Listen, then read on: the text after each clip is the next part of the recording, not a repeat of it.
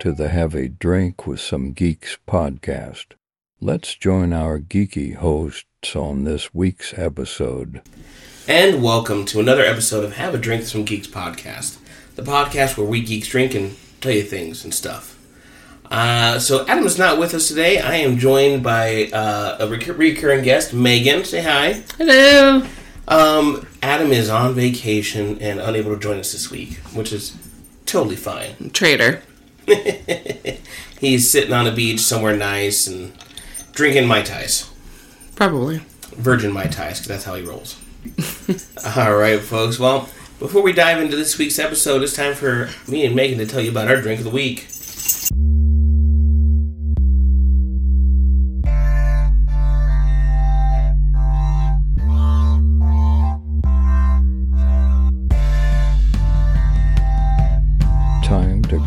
Beverage and join along as the geeks discuss the drink of the week.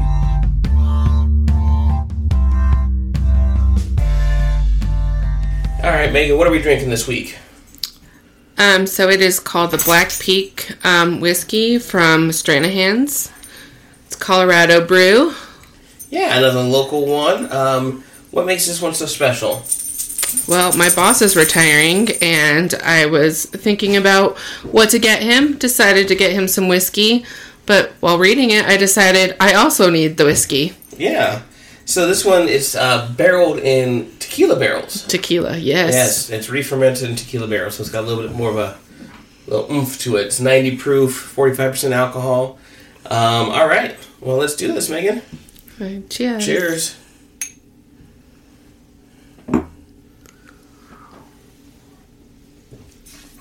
Woo! Woo. Very smooth.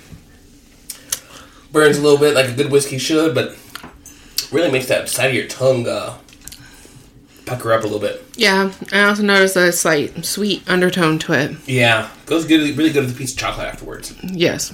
All right, well, folks, now that we've had a little bit of whiskey to start off the podcast, we're going to talk to you about our topic of the week. What are the geeks going to talk about this week? All right, folks, this week, and you know, wait before we jump into it, we kind of got a little sidetracked real fast there. We've got to tell everyone where to find us. You're going to find, follow, like, subscribe, all that good stuff at Geek Drink Pod um, on all social media platforms Facebook, Instagram, X, TikTok, Discord. Um, I hunger for hungerforyou.com. hungerforyou.com. Uh, getting a little snowy in here tonight.net. I'll show you my snake. You show me your bird. Oh, jeez. All right, folks. Well, we are going to talk about, if that didn't give it away, we're talking about the newest Hunger Games movie that came out this year, or last year, I guess now. The Hunger Games, The Ballad of Songbirds and Snakes. So, um, Meagan, you read the books, um, and you read this book before even the movie was announced. Do you think this movie held up really well to the book? I do. I think that it was a pretty hard transcript from the book to movie, but the way that they did it, I think, was brilliant. Okay. Um, so tell us, you know, was it was it faithful adaptation? Did they have some creative liberties? Maybe some things that they couldn't have done as well in the book or in the movie that they could have done that they did in the book. No, I think that they did pretty good. Um, I think that they made, you know, the doctor that is played by, oh my gosh, what is her name? Viola Davis, Viola Davis. I think that they did her justice. yeah, Doctor Gall. Yeah. I mean, they had a great cast to begin with. I think that Oh yeah, they couldn't have played this off if they didn't have such a great cast. yeah. So they've got you know Tom Blythe um, playing the young Cornelius Cornelius Snow or Coriolanus Coriolanus. Weird how they I thought it was Yeah. Cornelius, but you know. Anyway, um, so who was uh, in the first Hunger Games movies, um, played by Donald Sutherland in the first four movies. Um, this is obviously a much younger version, uh, like 65 years younger. Yeah. He's probably high school age, maybe 17, 18. Yeah. Um, you've got Rachel Zegler um, from West Side Story now playing Lucy uh, Gray Baird, um, the lead protagonist, kind of almost antagonist too in this film. Yeah. She doesn't really become an antagonist till the end, though. True. Um, like we said, we got Viola, Viola Davis playing Dr. Gall, Peter Dinklage playing uh, Mr. Highbottom, and of course Jason Schwartzman playing Lucky Flickerman, the grandfather of uh, uh, oh god, the the last I'm trying to think of his name. Uh, he was the host of the Hunger Caesar Games. Caesar Flickerman. Flickerman. Yeah, there you go. You would know. How can you forget Caesar Flickerman? And then Hunter Schafer playing Tigris, um, who was obviously in the last Hunger Games movie. Yeah, unsafe to everybody. Yeah, which I didn't realize until we were watching this, and I was like, "Ooh, why is she so important?" And then I realized why. Yeah, well, and I think in the third movie, nobody really knew how she was important, how she was um, related to Snow, and how her betrayal of him was so significant. Yes. Oh yeah. Now it really plays a big part of uh, the the the final films, the original the original films. Yeah. All right. So for those who haven't seen this film, um, so there's a hundred million dollar budget. It's taken in thirty three hundred thirty two million dollars um, so far in the box office. It's now available for purchase. Uh, not quite on the streaming platforms yet. Um, this film definitely takes a different kind of undertone than the first four movies. You know that was about Katniss. It was about the the first one's really about the Hunger Games. The second three, or like the next three, are about the Resistance and and her becoming the resistance, the, the the face of the resistance. This is more about how Snow became President Snow that we all love to hate. Yeah, well, I mean, let's back up just a little bit. Yeah. I think one of the more interesting parts of this movie is that in the beginning, you see the original war um, that Yeah, took 75 years before, you know, the third, the second or third movie. Um, so I think that's really interesting part of this is that you actually got to see Snow in a lot of poverty, looking for food with his um, cousin. Re- really, just you know, seeing cannibalism in the capital because of the war. So you can kind of see where the Hunger Games came from, which was really interesting. Yeah, um, you see a little bit more of, you know, like I said when we saw this in theaters for the first time, and when we rewatched this again before today, you really kind of see um, how hard it was on, on the Capitol to an extent. You also kind of have a little soft spot for Snow at the beginning of this movie. Even though you really, if you paid, if you watch the other movies, you kind of already hate him. Yeah, I think they played it off really well. Um, I think giving them the context around the Hunger War, I think, was really important to kind of set him up as the protagonist in this film. Yeah. Um, so let's talk about his dynamic with uh, Miss Lucy Gray. Obviously, um, Lucy, so Rachel Zegler, well, well known for uh, West Side Story. Obviously, she's got some musical talent, so they kind of played it off, played it up a lot in this film as well. Um, in the book, was she very musically inclined? Yes. Okay, so that makes sense. Um, beautiful voice, this young woman. Yes. Um, I mean, I love the soundtrack. How about you? Yeah, I absolutely love the soundtrack. As I think you know, I'm getting older. I'm liking more of that folksy type of music, I'm and soft, Meagan. Yes, all the time. Um, so yeah, I, I think that it's a very interesting soundtrack, and I love her voice. I do think that she did look maybe a little bit older than the character in the book. Yeah, and was she described in the book as so kind of skinny? Yeah, I mean, she was like a, you know, I don't think that they really explained it that much, but I would say that, you know, she's supposed to be like a girl of, you know, maybe 16, 17, and here she is, I don't know, she does look like she's in her 20s, in my opinion. Does I think Snow kind of almost looks older too. A little bit, but, you know, I think that you, he could have at least played it off a little bit better, Yeah. but I think the whole reason why they casted her was because of her voice and, Oh, that's phenomenal voice. yeah, and her sass and her, the way that she carried herself. a lot of sass in that young lady. Um, I sound like an old man saying Yeah, that. you did. Wow. Jeez. um, so you know, this film I think is kind of interesting because you know, watching the, the original Hunger Games movies and then coming into this one, you know, knowing the rebellion that's going to come in 60 plus years from now, seeing kind of a little bit of the seeds being planted a little bit early on with um, people voicing out against the Hunger Games. It's not well watched. It's not the spectacle it is yet. Um, Well, and that's part of something that you did see in the movie was that um, if you looked at the District 12, how open it was. It wasn't completely closed off with the barbed wire fence. yeah, You know, obviously the Covey could get out and go fish um, out on the land. Um, I don't think it was as restricted. I think that they found ways to get around it, and obviously Katniss did too in her era. But at that point, you saw a lot of um, fencing. People looked more haggard than they did in this movie. yeah, yeah, definitely did. I mean, maybe part of that is the after effects of the war not being fully recovered from in some aspects. Um, you know, you've got um, Jose, or sorry, Josh Andres Rivera playing Sejanus Plinth. Um, kind of outspoken youth about what the Hunger Games is. He's a uh, his father is very rich and bought their way out of District Two into the capital. Yeah, so he is from the districts, which that whole thing was messed up.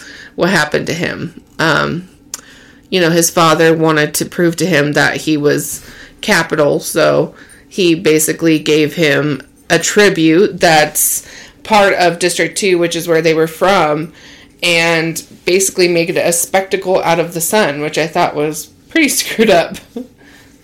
Yeah, a little bit. Um, you can see him kind of dealing with that throughout the whole film. Um, even when they, you know, um, and we're, we're trying to avoid as much spoilers as we can just because it's still pretty new out there for some people. Well, I mean, if if you've watched it, or if you haven't watched it, you should probably not Hit listen pause, to this. Hit pause. go rent it. Watch it. And come back and give us a listen. Um, but you know, you've got him. You know, they, him and and Snow are now working as peacekeepers. They're in District Twelve, and he's actively trying to help the citizens of Twelve. Not so much for Mental rebellion initially, but kind of goes that way with with the guns and and getting arms for them and. Um, that whole scenario that plays out for him. Yeah, I mean, I think that his he's always been the same character though, from the beginning to the end. Obviously, near the end, he became more radicalized and um, wanted to do more help. Um, where you know Snow went kind of the opposite direction. Um, but he's always been kind of the same character where I see Snow, you know, originally was somebody that you could relate to, but as time went on, the more he kind of turned more towards the dark side, if you want to say. Yeah, I agree. Um, you get a little bit more of his descent, I guess, is the best way to call it, maybe. Yeah, I mean, you see him in the beginning, and you're like, "Oh man, there's this poor kid," and you know he he can't even buy a shirt or food for his family, um, and here he is trying to win this award to get money To go to school. to go to school so that he can make a living for himself and his family. Yeah, and you see him play it off a lot as, you know, the Snows are still very rich and powerful in society, and most people know that's not the case. It's it's all a show at that point. Yeah, Um, he just happens to live in the capital. Um, it's also kind of interesting to see how people kind of re- look disapprovingly on his family name yeah, um, because you of know, his father. because of his father, and his father was um, credited as one of the creators of the Hunger Games, um, along with Highbottom during a drunken night as a, as a thesis. Yes, Um, and that kind of plays into Peter Dinklage's portrayal of, of Mr. Highbottom. Um, I guess I'd call him by his first name, Cassica. Yeah. Cassica. Um, really having it out for uh, Snow and really having um, almost a personal vendetta against him. And, well, he only had a personal vendetta against him because he felt like, you know, uh, Snow's father really wanted the Hunger Games to be successful, whereas he did not want it to be successful. He wanted it as more of a joke or some sort of, you know, radical idea that they had over some drinks. And, um, you know, Snow's father wanted the exact opposite. He wanted it to be successful and was serious about the whole Hunger Games, which Yeah. ended up coming into fruition. So Peter Dinklage's character actually kind of went into his own descent into was it morphling? I think it was. Yeah, morphine, th- their version of morphine. Obviously. Yeah. But I mean, uh, you take it orally or I guess intravenously too. But yeah, so he ended up going into his own descent of um, in Addiction, order, yeah. an addiction in order to, you know, live with himself for what he's done for the Hunger Games. And it turns out to be his downfall. Yeah. Spoiler. Spoiler alert. um, so Meagan, let's talk a little bit about. You know, we, me and Adam talked about this in in previous episodes. The need for prequels, the need for us to revisit properties that have run their course. Um, obviously, the book was written after the movies had come out. Um, do you think that her Suzanne Collins, the writer of the book and the series, um, writing this book and then then making a film about it. Do you think it was something that audiences needed to further the story, or do you think it was just, hey, you know, we've made four movies, they were they they made some good money, and let's try a fifth one, and see what happens. Yeah, I mean, if you're a major fan of Suzanne Collins, like I was, I read her books twice. Um, and then I read this book once. But um, I think if you're a major fan of her um, novels, or I'm sorry, your her books, I think that you would find that this was a necessary addition to the whole series because when you're reading her books, you are kind of wondering how did it get to be like this? Because their original, um, their original state was much like what we have today, Yeah, and it's- it's, completely destroyed.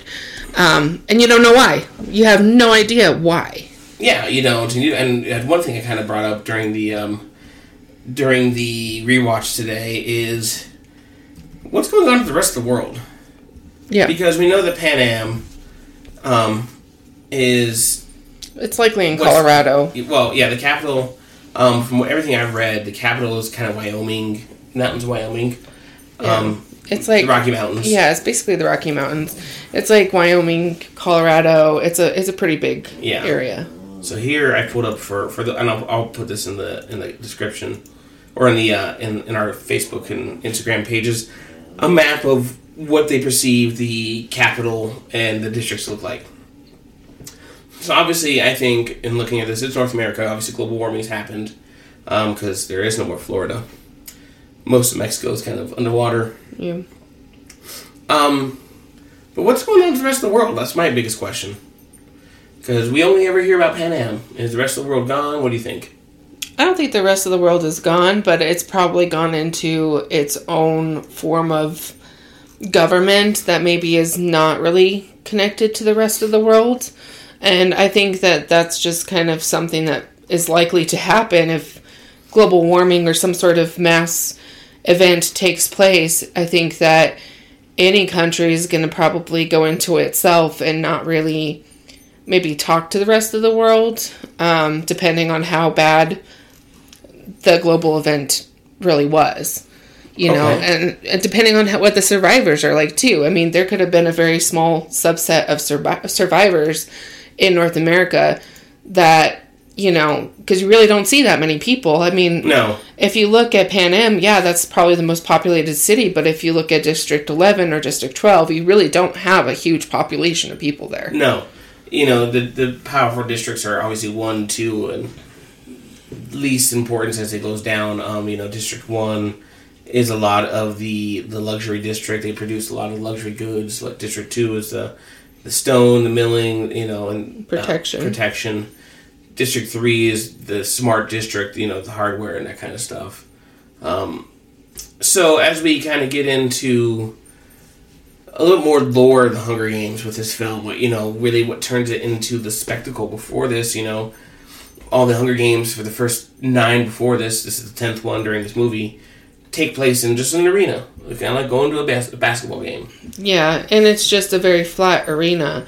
And, you know, it says in the movie that the first couple Hunger Games is really interesting for the population because they were, you know, interested in what was happening. But when the arena has no place to hide, like what they had originally seen, there it was really hard for them to have a good show. And so the game maker was tasked to make a better show. Or else people would lose interest in Hunger Games and ask why we do them. Right. Yeah. So they wanted to continue the Hunger Games. So the way that they did that was well, there was a bombing Yeah. from the rebels um, that bombed the arena that actually made hiding places for Yeah. the it opened up- It opened up the catacombs and, you know, made hiding spaces in the rubble. Um, and I think, you know, obviously it is a precursor to what we see in the modern, or I wouldn't say modern horror Games because it's not a thing, but in the, in the first films where it's like they have purpose-built arenas with wild wildlife and Yeah, and it's a spectacle too because once those once that arena is done, it's done. And then, you know, people can go into it and have tours of, of the arena. It's a tour site. Yeah. Yeah. Um, you know, and I think it's kind of interesting because this is the first one where obviously a Snow has the class project idea of, well, you know, it's going to be a spectacle. We wanted to make it cool. Let's see if people want to pay to send their favorite tributes food and water. Um, obviously, you see that in the first Hunger Games movie where it's like, you know, you got to make yourself marketable. That way, you can get antidotes if you're stung by a, uh, an uh, what do they call them? Tracker jackers. Tracker jacker, yeah. Yeah, or if you are poisoned by something or another, you know, they they can send you antidotes. They can send you cures. They can keep you fed and try to keep you in the games longer. Um, so you see a lot of that precursor in this in this film. Now let me ask you this question: We've had four movies of Katniss Everdeen. Now we've had this one movie with Lucy Gray. Who's a better female lead? I think it depends on what you're looking into. I think that Katniss was probably a better lead, um, more because she incited, you know, the rebels. Um, but you know, at the same time, she wasn't very personable, so you know, she needed help from her comrades from her to be her more marketable. Yeah. Well, and, and and I ask that. I mean, I ask you know, as a moviegoer, as someone who goes and watches shows and TV and and stuff. You know, you're a lot like me in terms of, you know, you don't care what the critics really say about some stuff. You do, No. you do want to see some things that are maybe critically acclaimed or anything like that, but we'll go see a movie just because it looks interesting. Just because it trailers. entertains us. Yeah, it's entertaining. Are you more entertained with the Katniss style character or with Lucy Gray kind of character? I think that Lucy Gray character is more charming and she's her voice is really beautiful, so I think that it made it more interesting in that side of it. Um, but you know how I am. I'm a purist. I like the originals better than I do the Yeah. seconds. So I would say that, you know, the Katniss Everdeen character is probably a better um, character in my mind than the Lucy Gray. But although, I mean, she is kind of mysterious, she does kind of poof into thin air. Yeah, so that's my other question I'm going to ask you. Um, we don't know her fate at the end of the movie. We don't know if she was killed or if she was able to escape. Yeah, but they assume that she got killed. What is your theory? I think she escaped. She escaped. And I think that, um, you know, and there's a lot of little hints of what's going to happen that brings him down to his downfall with, you know, the Katniss plant that they pick. Um, some of the other stuff, Mockingjays. the Mockingjays, and the um, the song Hanging tree. hanging tree song you know i think that those are just little snippets of what's going to happen to bring down his ultimate downfall but um yeah i think she definitely i think she escaped and probably went off into the world okay. um into the wilds into the wild. Into as the a unknown. yeah into the unknown as a cave girl As a cave girl. yes uh, singing to the uh, to the Bigfoots and the Yetis of the world. yeah All right. Well, Meagan, before we dive into our next segment, I do have to ask you, and I, I think I already know your answer. Rachel Zegler's version of the Hanging Tree, better or worse than Jennifer Lawrence's? better Okay, that's the correct answer, folks. jennifer lawrence does not have a great singing voice It was decent. it was okay i think that they probably should have dubbed her over with somebody else Maybe. Um, so, uh, you know, folks, while we kind of talk about it, the- Whoa, whoa, whoa, whoa, whoa. Maybe. But in the books, they say that Katniss Everdeen is a great singer. Do you think Jennifer Lawrence was a great singer? she's better than me. That's not answering the question at all. She's not she's a good, singer. I don't think she's a great singer. I don't think she can make a living on it, but I think she can hold her own in these kind of things.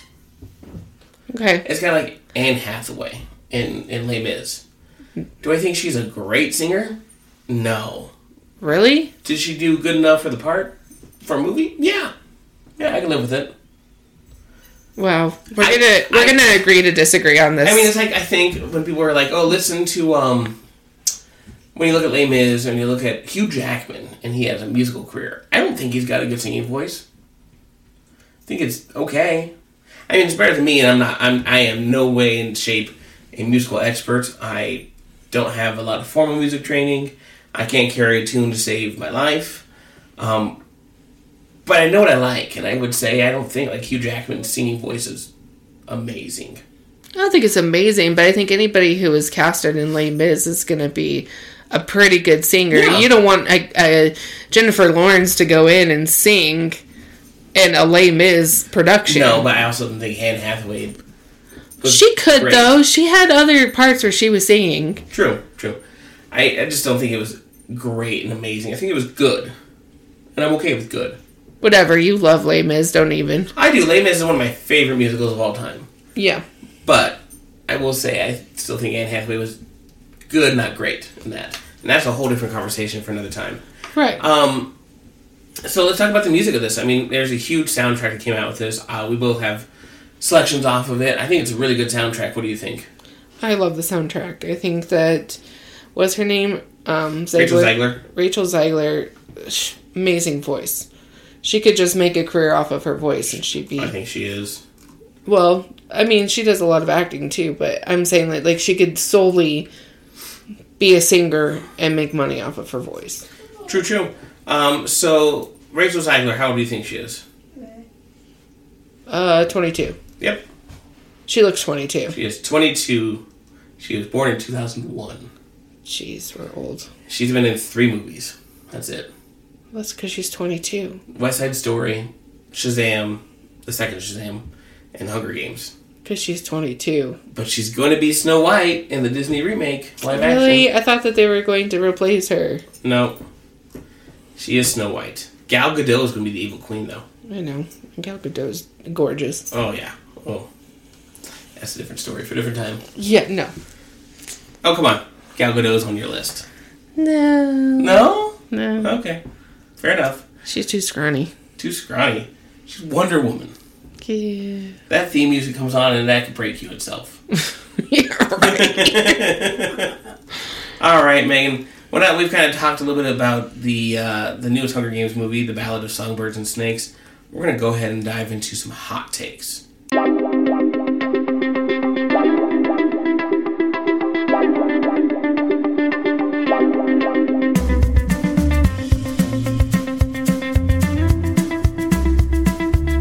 Hot takes.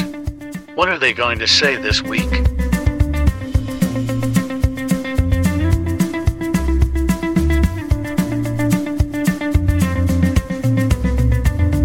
Meagan, give me a give me which one of your hot takes, something that bugged you about this film.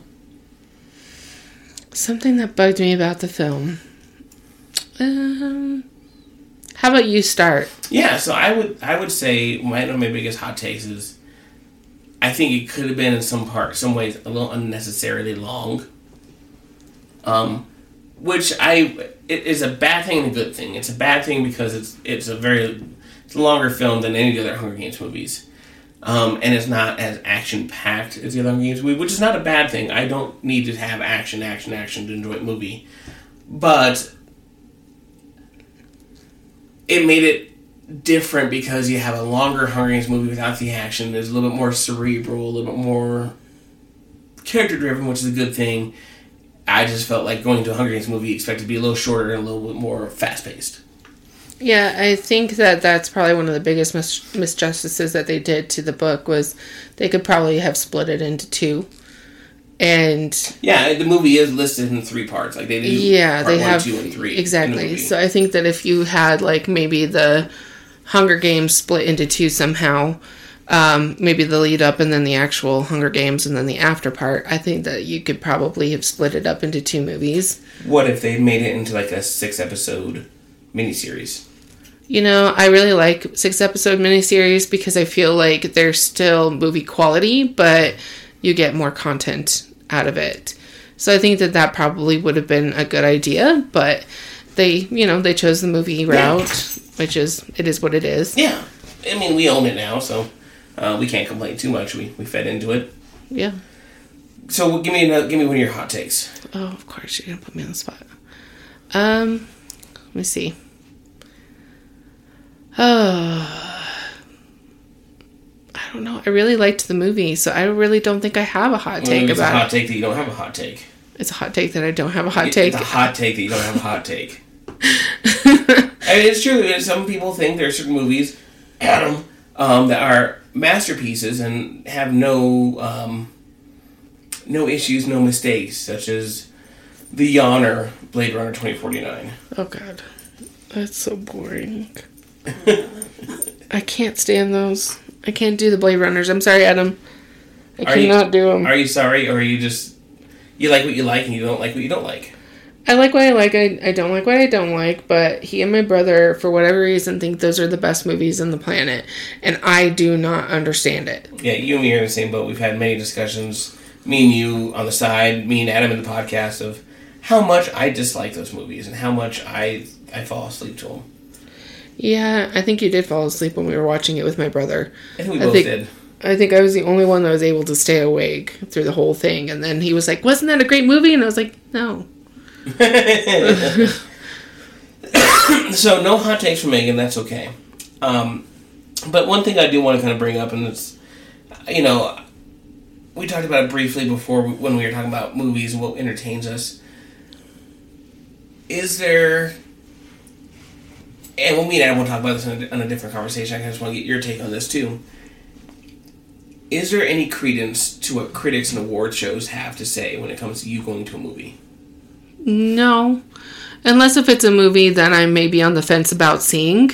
Uh, maybe it looks kind of interesting to me, but I don't 100% know if it is going to be good or not. I mean, maybe then, but even then, if something interests me and it may not be the best award winning show in the planet, if it interests me, I'm just going to watch it. And I don't care what anybody has to say about it. Fair enough. Um, you know, I think good case in point for that is um, people loved, critically acclaimed Barbie. Oh, don't even get me started with Barbie. Okay, so for those women out there that are all about the Barbie thing, great, good for you. Um, don't judge me when I say this. I did not like the movie. I thought that everything that was funny was in the credits, and then you watch the movie, and it was like, well, all the funny parts were in the credits. So what was, what's the point Oh, in the me watching? Yeah, um, the trailers. I'm sorry. Yes, the trailers. What's the point in me actually watching this? when I've already seen everything that's funny about this movie. And I get it, girl power, all that crap. Yeah, yeah. We get it. You can you can sing its praises, you know, whatever. Um, but the Barbie movie was not I I don't think it was good. Okay. I haven't seen it, so I have no judgment on it, and, you know, I'm not interested in running out and seeing it. Maybe one day I'll catch it, but it's not high on my priority list just because it didn't look interesting to me. Girl power. Girl power. I mean, I have no, I have no problems with girl power. I just didn't think it was uh, something that would entertain me. No. But I mean I do like how Barbie has come back into the planet because I feel like Barbie there for a while was kind of dropping off, but Yeah. That's kind of cool. I mean, there's certain movies that are awful movies that I love to watch because they're so bad. like what? Battleship. Uh, I yeah, I've never watched that. You watched it; it was bad. You didn't want to watch Well, it Well, then maybe I didn't watch it all the way. with 'cause- Rihanna. Yeah, it's not a great movie, but it's so bad it's good. Eh. It's not nothing I'll own. No, I think like Starship Troopers is Oh, like Starship the Troopers. worst B-rated movie. That's the best at the same And time. Adam's gonna tell you it's an amazing movie.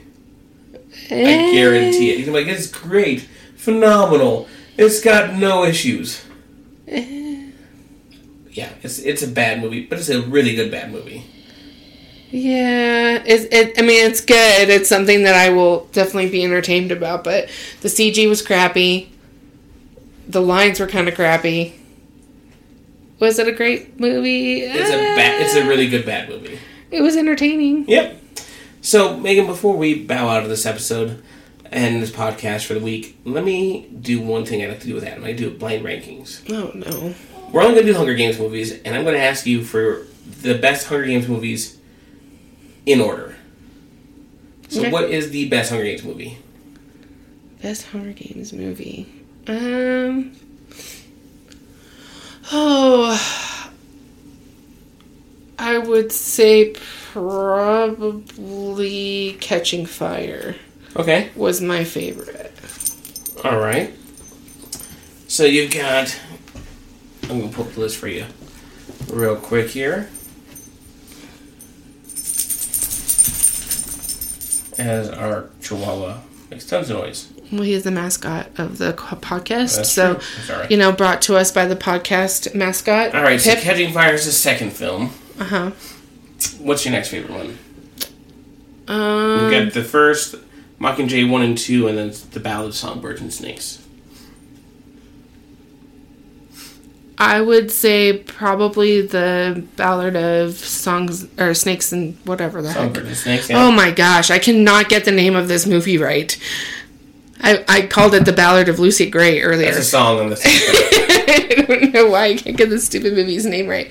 But yes, I think that I do like two. that as the second one, yeah. Now you've got the original and then the, the, the part 1 and 2 of Mockingjay. Um, I would say the original is probably the third one for me, Okay?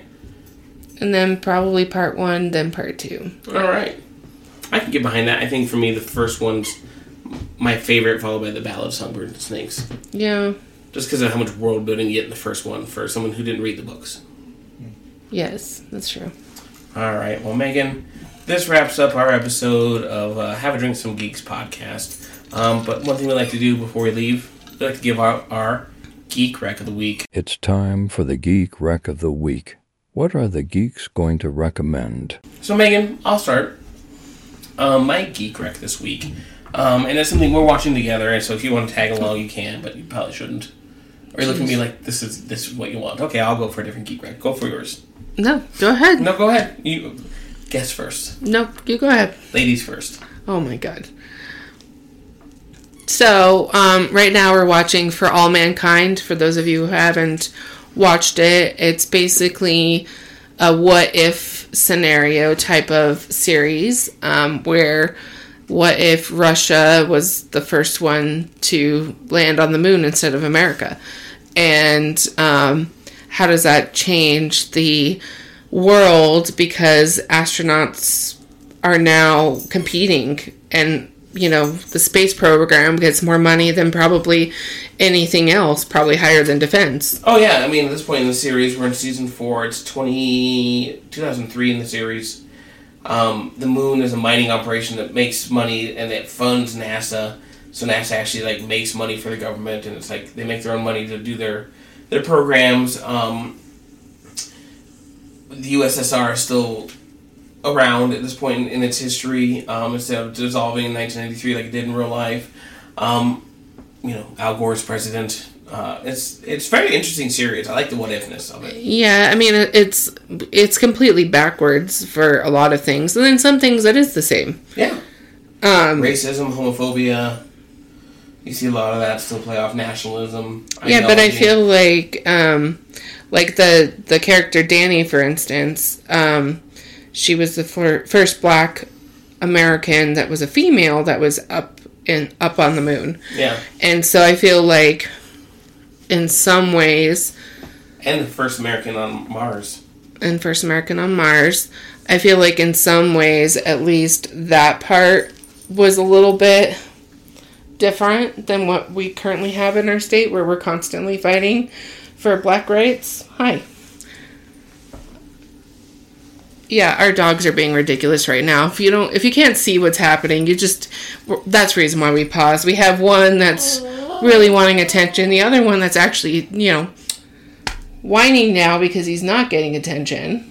Yeah, the big one's wedged her head between Meagan and, and the edge of the chair. Yep. And it looks very uncomfortable. Anyway, um, yeah, For All Mankind, I, it, it's a good, it's a really fun series. We're about halfway through the fourth season, which is finished airing, so catch up on it. You've got tons of time till season five hits, hopefully. Um, so my geek rec this week is something else we just finished watching recently, and that was Marvel's What If. Oh yeah, that's another one. I've Another what if scenario. I like that one. Uh, season two, I think, was not as good as season one, but it had a lot of cool, cool episodes and stories. Um, one of the stories I really liked is what would happen if Tony Stark went to the junk planet where we saw Thor Ragnarok and he meets uh, Gamora and overthrows the Grandmaster. That's a fun story. I also really like the Native American story, the, the Kahori. Mm, The. Yeah. Yeah. Well, what I really liked about that whole um, season, though, was that it became more serialized. Yeah. So there was actually a plot and there was a story. Um, you also saw a lot of little Easter eggs here and there throughout the whole entire series, which was kind of cool. Yeah, and a lot of the original actors go back to voice their characters again, except for Yeah. a few, obviously. Good. Well, I'm glad you enjoyed and recommend both series. I really like. Well, yeah, I think we watched pretty much everything. Yes. All right, folks. Well, that really does wrap up this episode of Have a Drink with Some Geeks podcast. Uh, make sure you like, follow, subscribe, comment, tweet, toot, sit on the toilet and listen. I don't care what you do, but comment, subscribe, follow, like on all social media platforms at Geek Drink Pod. TikTok, Discord, X, uh, Facebook, Instagram. Uh, I'll slither into your snake.net. I don't know how that works. Yeah, that's not no. I'll mock your J. All right, you're done. I have plenty more where that came I know. Trust me, I know. The Ballad of the Bed. Okay, you're done. Let's cut you off. We're cutting you off. All right, folks. Well, thanks for listening. Meagan, thanks for joining us this week and filling in. Everyone have a great geek week. Take it easy. Thanks for listening to another episode of the Have a Drink with Some Geeks podcast. Tune in next week to see what our geeky host will discuss next week. Goodbye.